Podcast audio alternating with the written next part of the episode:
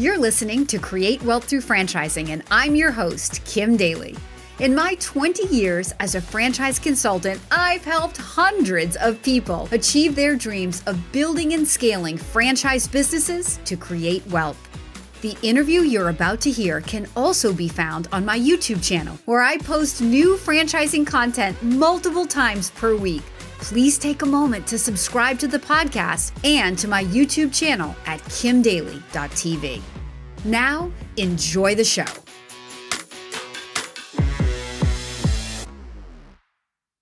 Welcome back to Kim Daly TV. Our special guest for you today. He's an alternative investment to franchising. His name is Taylor Loht. Taylor, welcome to the studio of Kim Daly TV. Thank you so much for having me today.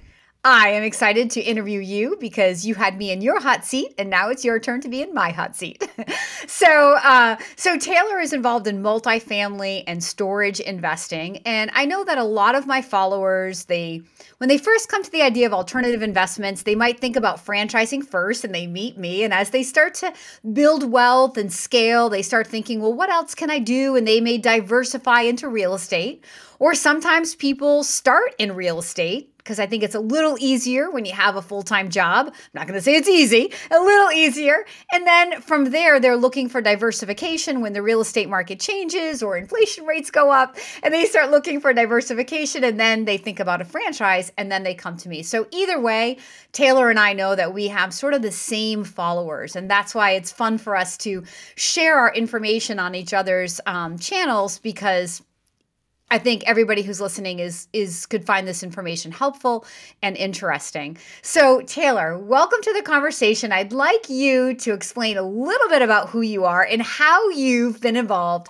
in over 150 million dollars in real estate transactions. Like that's crazy. Yeah, thanks so much for for the opportunity. Happy to uh, discuss what we do. So, I kind of usually rewind my story to when I first started making some big boy money, got my first job, and was always pretty frugal. I had some money set aside, so I started investing in the stock market, like many of your uh, listeners may have tried. And after a few years, I was looking at my returns. I was doing okay, but doing the math, extrapolating, seeing where it was going to take me, and I was very dissatisfied in where that was going to lead me. So I happened to pick up a particular book, one that is just over my shoulder right now, Rich Dad Poor Dad, where I learned about the virtues of real estate investing and building cash passive cash flow and being a business owner, which is really again what your listeners uh, like to learn and, and talk about, and what we're here to talk about today.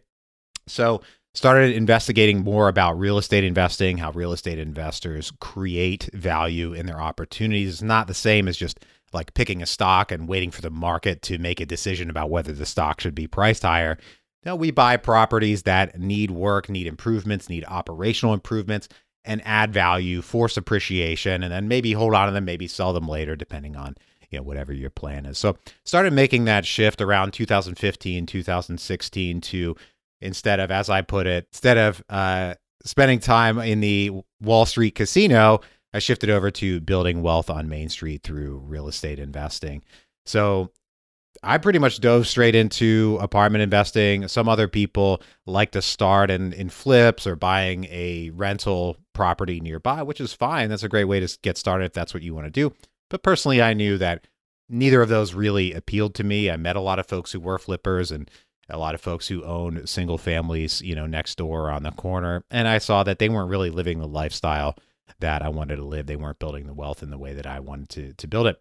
So dove into apartment investing and and we use the model it's called uh, syndication and that's a really big word for a pretty simple concept where a couple of active people go and find a deal and then raise the money from passive investors who participate in the deal. And it's a again a pretty simple idea. That's the way we find the money and, and do the deal.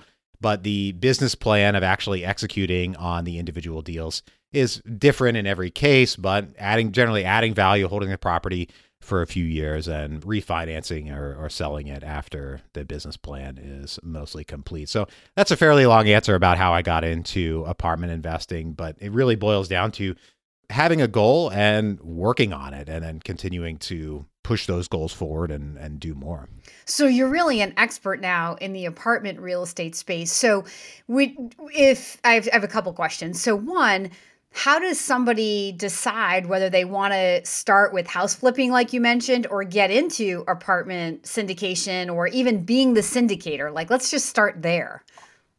The first thing to do is to just like any kind of business that you might want to get into is to get educated and learn how the different things, different strategies work and also understand your personal goals and values. So if you want to build wealth with real estate but you don't really know exactly how, well, let's say you're somebody who you just want to do deals on your own, you want to keep it relatively small, you don't want to build big teams, you don't want to work with investors then maybe smaller deals make more sense for you. Now, flipping in particular, I think is an interesting example because a lot of folks are familiar with it in the HGTV sense that they understand buying a kind of, you know, dilapidated property and fixing it up, but that doesn't really teach you how the deals work, how the numbers work, the pros and cons or how the tax situation pans out. If flips are not preferably taxed, it's taxed, you know, basically as as ordinary income.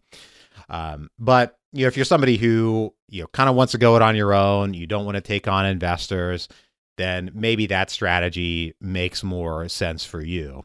If you're somebody like me who wants to, I, I just kind of knew I wanted to do big deals, so that you know that that feeling was kind of hard to you know get away from, of course.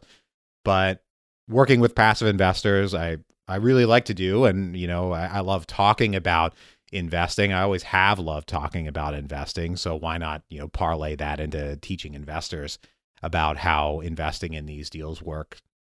And also, you know, when we do these bigger deals, we have teams. So flippers, yeah, you maybe hire contractors and build your teams out that way. But as far as, you know, steering the ship, you you're just probably a lone wolf doing your own deals. Whereas in an apartment syndication deal, you could have quite a few people who are specialized in any given area, whether it's working with the investors, doing asset management, doing due diligence or underwriting or things along those lines. You have a bunch of people that are kind of in their own silos. You might have one person kind of, yeah, steering the ship, but they're not doing the day to day activities of finding, evaluating, and delivering on the deal. So, getting educated, setting your goals, and understanding what you're really looking for, I think helps guide a lot of folks in the direction that they want to go because there, there's a lot of ways to build wealth. Are you thinking now is the right time to take control of your future and your finances? Investing in a franchise business could be the perfect move for you, whether you're an entrepreneur, a savvy investor, or you're looking to escape corporate America to own your own business. My franchise consulting services are totally free to you. Please email me right now at inquire at kimdaly.tv. That's inquire at kimdaly.tv. Now, back to the show. I mean, you sound like the Daly Coach because the very first thing we talk about when we're trying to figure out what's the right franchise is what are you using the business for? Like, what are your goals? You can't know what's going to be the quote right investment in a franchise or maybe even in real estate, it sounds like until you back up and say what am i trying to create? You know but one of the distinctions i hear and i know because i am involved i have a few different uh, real estate syndications or i'm part of a few different real estate syndications. One of the key distinctions i you didn't say but i'm going to say is one house flipping is not passive. But real estate syndication for me totally passive because i just give my money to people like taylor and then i just collect monthly and sometimes uh, quarterly dividend checks. So there, that's a huge distinction because many times when people come to me thinking about I want to build wealth, I'm not getting where I want to where I want to be just through my W2 job and my 401k. And so they're first thinking about a franchise. Well, the number one reason people won't end up here, um, well, the number one reason is money. Just, you know, they don't have enough money or they're not quite ready for a franchise of business investment. But the second reason is time. So, right, if you have a very, very full time job, sometimes it's hard to figure out where am I going to come up with, you know, the 20 or 25 hours Kim Says I need to invest in a business. And this is exactly why I have passive investments because you all know I have two very full-time businesses, right? My my consulting practice and then my social media business which has a whole life of its own. So but I need money. I need a place to invest my money that I'm earning. And I need I want to build up passive income so that I don't no offense, but have to be here every day for the rest of my life, right? So c- creating that passive income engine. So I think the real estate syndication is a really nice entry point for people that are sort of stuck in that conundrum where they can't afford a franchise because of the time, but they really know that what they're doing isn't enough. So they a, a real estate syndication syndication could be something they could they could get into. So on that note, Taylor, uh, t- talk a little bit about the the dollar values. Like, do you? I know the the ones that I'm in have varying levels of entry in terms of like how much money you're you're looking for minimally from each investor to a maximum. Can you talk a little bit about that, or is it just specific to each deal that you do? Sure. I'll speak in generalities here, not about any particular deal or not even our deals necessarily. But in the real estate syndication space, there's typically any given deal will have a minimum investment. That can range pretty considerably. The typical lowest investment you're going to see in the real estate syndication space is starting around $25,000. And then that can scale up depending on who you're dealing with as far as the operator goes. That can go up to $250,000, $500,000 with some of the more more private institutional types of investors. I would say the most common minimums are fifty to a hundred thousand dollars. Just again, speaking generally uh, in the real estate syndication space, because most syndicators want to keep the space or the deals accessible to higher earning, you know, accredited investors who are well qualified. If somebody only has twenty five thousand dollars to invest, then I think a responsible syndicator will say you know you should do something else with that capital. This is this is not the right you know place to invest. Mm-hmm. but along the along the way in the years that i've been a franchise consultant i've met a lot of uh, real estate investors who kind of take the approach with syndication that they go in at the minimum level. So they're spread very thin among multiple deals and then I've met other people who have, like me, who have a fewer amount of deals. I guess that's less on our accountants because it's still a pretty complicated tax return. But you have fewer deals, but I went in bigger with the deals that I went went in on. And now I've only been involved in these sort of alternative investments for I think going on to my third or my fourth year so i haven't yet been around long enough to have the complete payoff right where we the property was sold and you kind of get like the majority. But i definitely have nice little monthly and quarterly dividend checks coming back which is just fun to see. And it's you know it's mailbox money. I didn't wake up and do anything for it. I put the money in and i just sit back and somebody else is doing all the work it's nice to get those ACHs, and yeah, I think it's a it's a very personal decision whether somebody is really valuing diversifying across deals and syndicators, and you're just sticking with the minimums versus going a little bit higher. You know, I again, very people have their own you know philosophy. values and decision making. Totally, totally. So, what are the downside? Let's talk a little bit about because I mean, I, I, the Daly Coach loves to share all the good news everywhere, and I'm often accused, even on my YouTube channel, of like, well, what are the downsides of franchising, Kim? You never talk about the sad stories, you know? And I'm like, well, go somewhere else for that, right? Like the the the the positive success stories are the ones that inspire us, and I always say the people that are have mastered what we're doing, they're the role models. They really have the information that we want. The people who are struggling haven't yet figured it out. So they they might have figured out some things and I love to say that they have their truth, but it's not always the truth.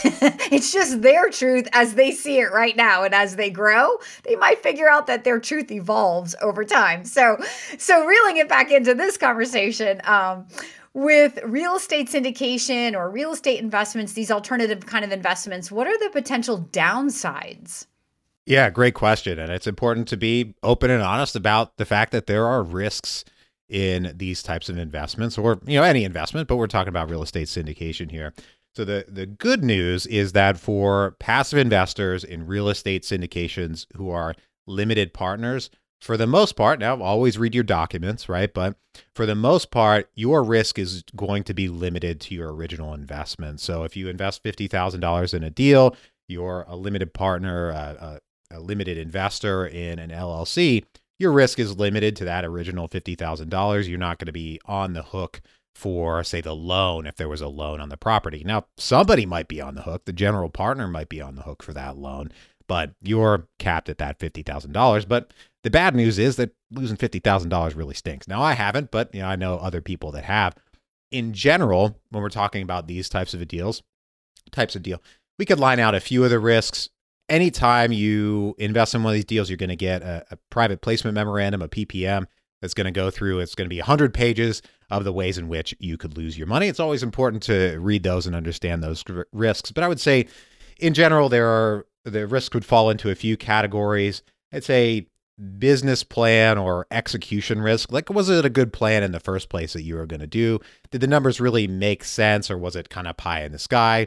And then another big key risk is the the the people or the personnel type of risk. Do they know what they're doing? Are they ethical? Are they they going to behave in your best interest? So that business plan risk could boil down to: Are you going to have the cash flow to pay the debt? Are you going to be adequately capitalized? Is your debt going to kind of make sense in the future? Say there are a lot of folks who bought with floating rate uncapped debt within the last couple years when interest rates were 2%. Now they're much higher than that. Well, the debt service on those loans has gone up considerably. A and lot of restructuring going on. yeah, right, exactly. You're you're in a bad position, yeah. right? So that was a big risk there and that falls down to the the financial side of the risk. You could talk for days and days on the financial side of the the risks in these deals, but categorize that under, you know, business plan execution risk. On the other side, when it comes down to the people and their you know morals and ethics and that kind of a thing is the reality is that people can steal money from you and you know it's it can be hard to recover. And I'll give you one specific story. Uh, I invested early on as a, a, passive investor in a deal in uh, I won't say too much in the southeast and the the property manager wound up getting some general partnership ownership in the company as an incentive to help him to to incentivize him to perform. Well, reading between the lines, that actually made him feel like he couldn't be fired. He ended up uh, allegedly stealing a few tens of thousands of dollars from us. The other general partners discovered that, tried to terminate him, claw back the shares, led to a few year long uh, legal and arbitration battle that we made money in the end, but I think we were really saved by the market, is the honest truth in that deal. Uh, the misbehavior of that person, uh, the the property manager, person running the property management company, really could have sunk us and led to pr- some pretty significant losses. And I think, in the broader sense, that that speaks to are the people that you're doing business with really going to put your interests first? Are they going to behave in an ethical manner? Very important. There are ways I think you can mitigate that. You can never read somebody's mind, right? But there are, you know, criminal background checks you can run. You can get references. You build relationships over time, not just immediately jump in and deals with people. But the truth is that, you know, there are risks in these investments. I think there are some folks out there kind of implying or, or either outright stating that you can't lose money in real estate investing. Well, it's just not true. Anybody that was around in the Great Recession knows it's not true. I think there are ways to mitigate those risks, but being clear headed about the risks when you go in is always, you know, very important.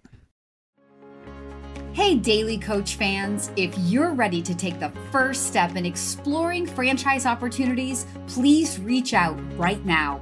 My franchise consulting services cost you nothing. Email me at inquire at kimdaly.tv. That's inquire at kimdaly.tv. Now, back to the show. So, what I'm hearing is it's about the people that you go into business with or that you partner with, which is much the same advice that we're off- I'm offering over here when it comes to franchising. So much of what you said is absolutely a direct parallel to um, the kind of back end uh, relationship and experience. And what I know about franchising is what I'm offering to my candidates when they come to me and they're like, you know, franchising is a blank slate, and where do I begin, and how, who do I invest with, and how do I know they're legit people, and how do I know their track record and they rely on Kim Daly and my 20 years of experience and, and relationships in this industry. So if I'm a franchise consultant helping people learn about the best opportunities in franchising, is it fair to say that you're a like in, in real estate syndication that Taylor is uh, kind of like that same um, consultant, if you will. If people come to you, if they listen to your podcast, they follow you, are you teaching and educating and bringing opportunities to them in that same kind of a parallel as Kim Daly? That's an interesting way to put it. I, I haven't thought about it that way. I would say that outside of you know our deals and everything along those lines, my my goal is to help people learn about real estate investing more generally. There are an awful lot of ways to invest in real estate, not just flipping and syndication like we've discussed here, but you know, there's turnkeys and notes and lending and all kinds of other ways you can invest in real estate. My goal is to help people just learn about the world of real estate investing and make the decision that's right, you know, for them because the, again, the truth is that the types of deals that I do are definitely not right for everybody. Not everybody wants to give up control. Not everybody has the capital required. Not everybody has the time, you know, time horizon that makes sense for us and all those kinds of things. My goal is to just help people achieve their goals, you know, whatever they are. I suppose, you know, consultant would be an interesting term. I don't do it, you know, uh, not that I'm I'm speaking down. I don't do it for pay, right? The the podcast is free. I'll, you know, I I talk with our investors all the time for free. Um, so do so, I, by the way. I don't work for free, but they don't pay me. But so, okay, sure, so sure. on that note, um, talk a little bit specifically about what you do. So, do people learn from you through your podcast? And if so, what where do they find uh, your podcast? Sure. Yeah. Thank you for for the opportunity. My show is the Passive Wealth Strategy Show. Our goal is to help our listeners escape the Wall Street casino and build wealth on Main Street by investing in real estate. Uh, new episodes Monday, Tuesday, and Thursday. You've been on the show as well. Uh, we do, I like to go a little bit broader and talk about wealth building opportunities and entrepreneurship lessons and opportunities because I think real estate, business ownership, and entrepreneurship are pretty much all the same thing. Know, if you're buying a piece of real estate to hold it, you're really buying a business that is housed in a piece of real estate. And uh, I think, you know, franchising does go kind of hand in hand, or that conversation is very much parallel along the lines of what we talk about. And it's all about, uh, from from my show, it's all about educating people on how these different things work, how to think about real estate investments, how to better understand their goals, and you know, hopefully achieve whatever their financial goals are, whether it's financial independence or something else. Excellent. Taylor, thanks for being our special guest here today at Kim Daly TV. Thank you for having me. For those of you who want more information from Taylor, remember that his podcast is called The Passive Wealth Strategy Show. Please go find it. And until next time, don't forget that my name is Kim Daly and I want to be your daily coach.